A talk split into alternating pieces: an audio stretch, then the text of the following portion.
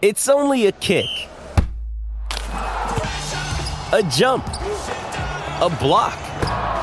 It's only a serve. It's only a tackle, a run. It's only for the fans. After all, it's only pressure. You got this.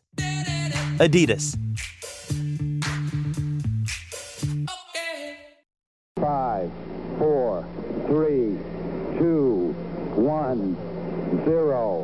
Engine running. Liftoff. We have a liftoff. And welcome back into the Bama on 3 show. This is your host, Clint Lamb. And guys, this isn't any normal Bama on 3 show. It's going to become the norm, but we're doing something a little bit new here. This is going to be the Bama on 3 show Daily 10.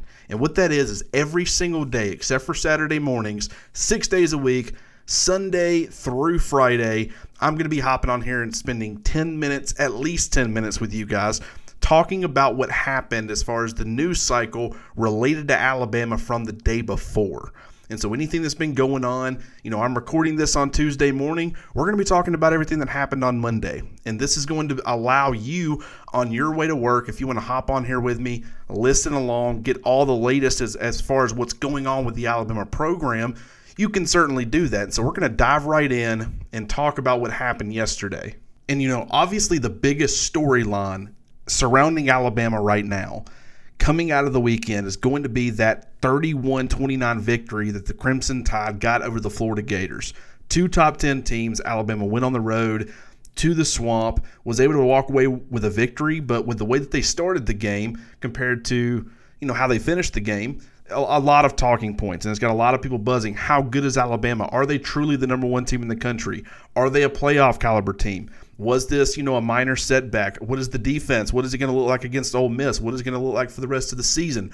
Are there concerns? There's so many talking points, but that's not what we're going to focus on here. You know, Jimmy and I, we do a lot of podcasts together. He hops on here with me and does a lot of episodes, and we break that stuff down. We did one, you know, earlier on Monday, kind of talking about concerns and our thoughts on the Alabama Florida game. But what I want to talk about is just some of the news that came out of that game, such as the coaching staff selecting five players of the week following the Florida game. From that game, they were able to go in, select five guys. Two of them were on offense, two of them were on defense, and then one on special teams. And we'll just kind of run through them real quick. Uh, first of all, the two on offense, Jase McClellan and Brian Robinson Jr., which I thought you know, I thought it was a fantastic decision by the coaching staff. If you look statistically, two very different reasons to name those two guys. You know, Jase McClellan, he did a lot of his work through the air. He only averaged 1.9 yards per carry on the, the day, but when you look at his catches, you know, four catches for 41 yards and a touchdown, he was extremely effective being a receiving back out of the backfield. He made some big plays, he extended drives, he scored a touchdown,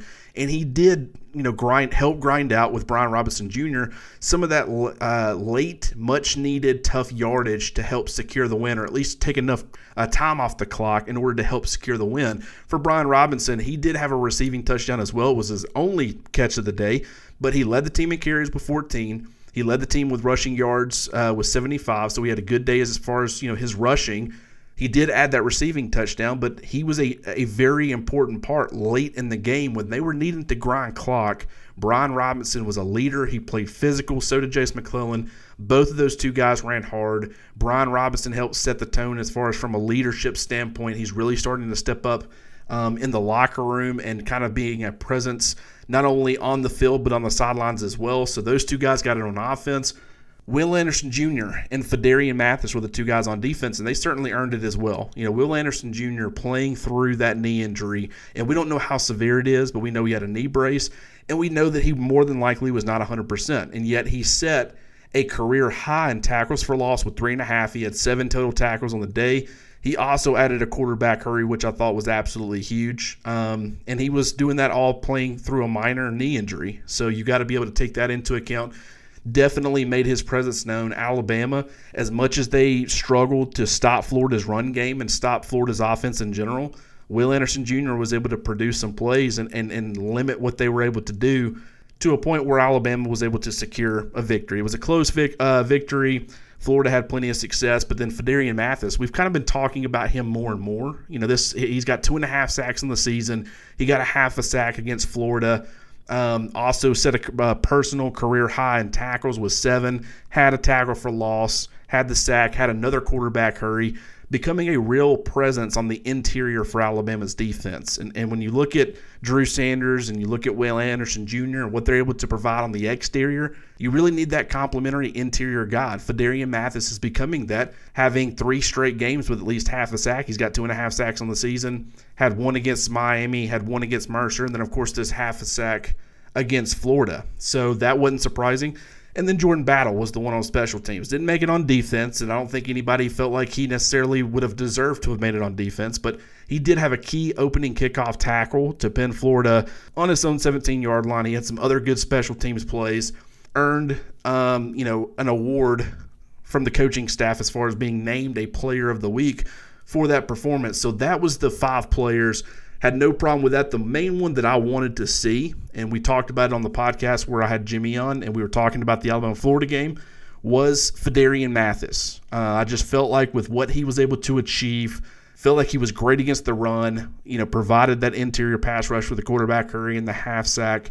He certainly deserved to be on there. All these guys did, so congratulations to them the other big storyline, you know, moving forward, getting past the Alabama Florida game. And no, we're not going to be talking about the Alabama Southern Miss game that's coming up this Saturday because we got the kickoff time set for the Alabama Ole Miss game that's happening in 2 weeks.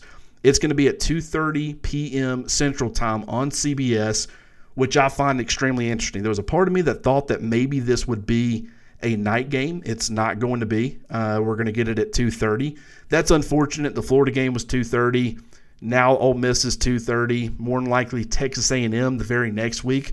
You know that's probably going to be a top 10 matchup. It'll probably be a 2:30 kickoff as well. So that's you know it is what it is. You would like to see as many night games as you possibly could, but we'll kind of just have to see. And it's, it's something that Jimmy pointed out on the message boards. You, you still got LSU and you still got Auburn coming up, and and our guess would be that CBS would probably at least want one of those games, maybe both of them.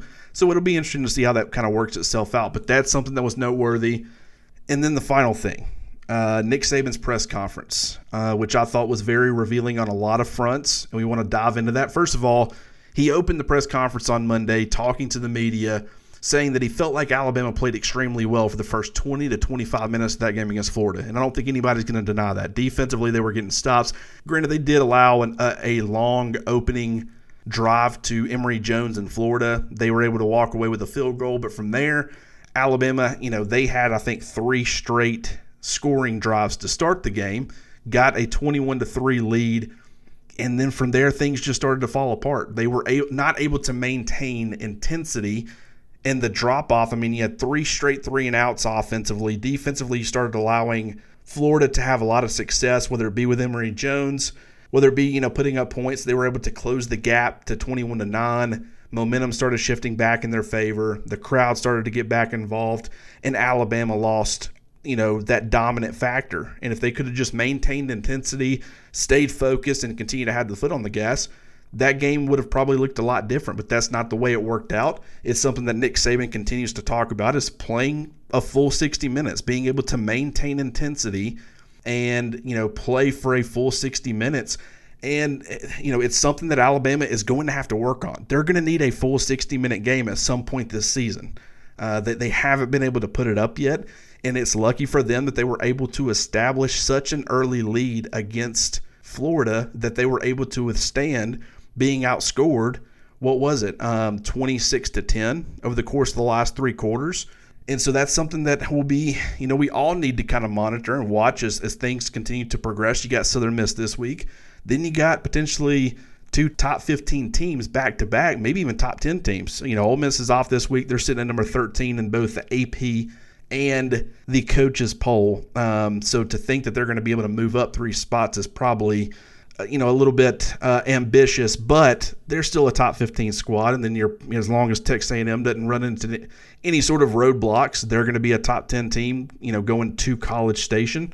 And if Alabama, at least in one of those games, if not both of those games, if they don't bring a 60 minute mentality, they are vulnerable. And it's possible that they could end up suffering a loss in one of those games. And if they don't get it fixed, it's possible they could lose both of them. So that will certainly be something to monitor with Alabama is how do they respond. We now understand what Nick Saban was talking about when he got upset at the fact that Alabama wasn't able to maintain their intensity against Miami. They walk away with a 44-13 victory against a top 15 opponent. Everybody praised them. The problem is you were looking at a situation where Nick Saban saw something and he identified it and he was upset going into the Mercer game because – he understood that that is something that Alabama, you know, it could end up costing them at some point in the future. Everybody brushed him off. Everybody said that's Nick Saban being Nick Saban. He can never just take the fact that you got a 44 13 victory against a good football team. But this was what he was talking about. We saw it against Florida. Luckily for Alabama, they were to, able to establish such a strong early presence and early lead that they were able to withstand that. And against teams like Ole Miss, against teams like Texas A&M, it might not work out that way.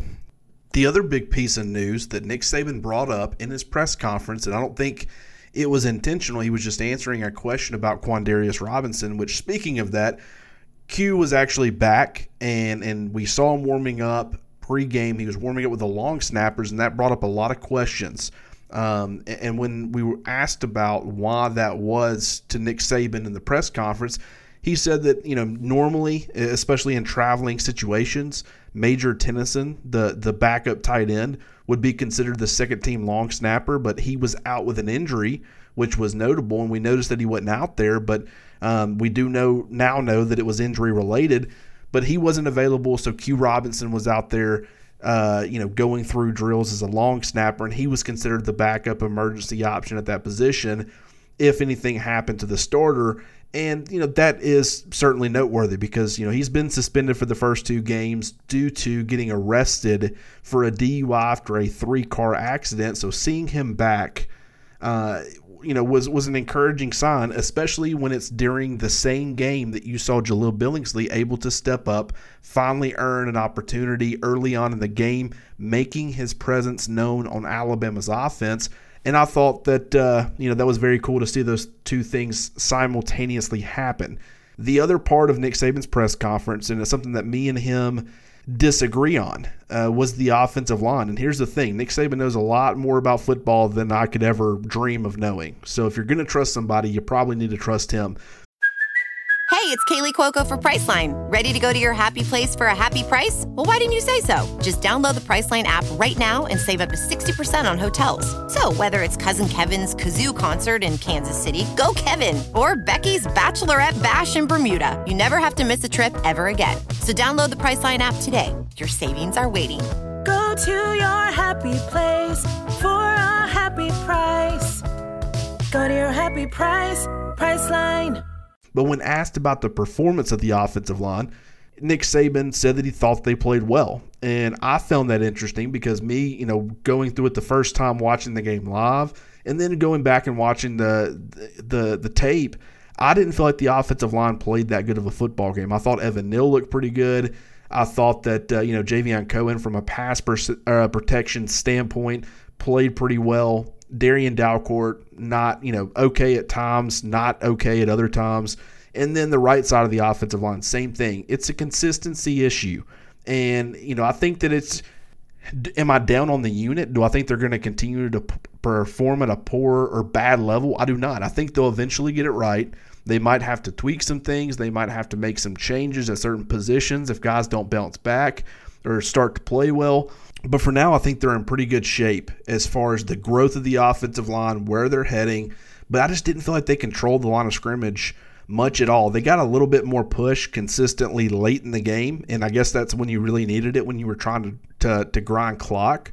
But early on, I just wasn't overly confident in the performance from that unit. Um, and we'll just kind of have to see how it ends up playing out. You know, if you look back a couple of years ago to Alabama's offensive line in 2019 it wasn't a group that started off being one of the best offensive lines in the country. You had guys switching positions. Alex Leatherwood was at right guard. He was kicking over from right guard back in 2018 to left tackle. Uh, in 2019, you had guys like Landon Dickerson arriving on campus. You know, where was he going to get inserted into the starting lineup? He started off as the right guard, ended up at center. Deonte Brown was suspended for the first few games, uh, and that was kind of creating a void or a hole, and they were having to kind of makeshift a little bit. And what you saw in the field was a group that wasn't complete. They weren't. They had not worked a ton in their new roles together. You know, Landon Dickerson didn't get on campus until late in the summer. So they were trying to work some things out early on in the season. By the end of the season, they were one of the best offensive lines in the country. So to think that where Alabama's offensive line is at now compared to where they could potentially be, I, am not overly concerned. But it is an area that I think that Alabama needs to continue to improve. They need to make sure that that's happening, and that might be what Nick Saban's talking about. You know, based off his expectations early on in the season, on the road in the swamp. Maybe he felt like they played good given all those circumstances. They, they, you know, Emil Ekiyor, he talked to the media on Monday as well. He brought up the fact that, you know, they started off with a clap cadence, and as the crowd noise continued to become an issue, they had to go from a clap cadence to a silent cadence, and that was throwing things off. And you saw false start penalties, and you know it was kind of just the communication factor and getting everybody on the same page, and that's going to take some time. So um, I just thought that it was you know somewhat no, noteworthy for fans to talk about because you know I talked about that I felt like that they didn't have a great game along the offensive line. Nick Saban and the coaching staff apparently feel a little bit differently, and it might just be the way that what we're looking at, what we're judging. He has views on where he thinks that group should be. He understands from a practice standpoint where they can be a lot more than I do. So wanted to at least bring that up.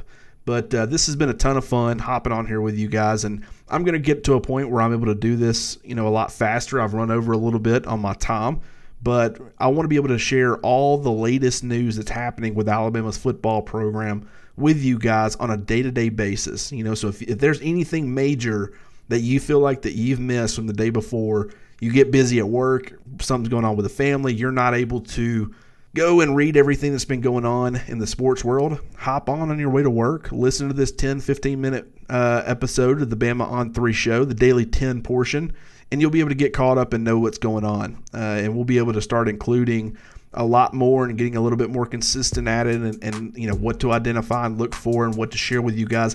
I'm going to have a ton of fun with it. I know that you guys are too and i can't wait to share that with you guys as we continue on this journey together. So i appreciate you guys listening in. We'll have to do this again soon. This has been the bama on 3 show with clint lamb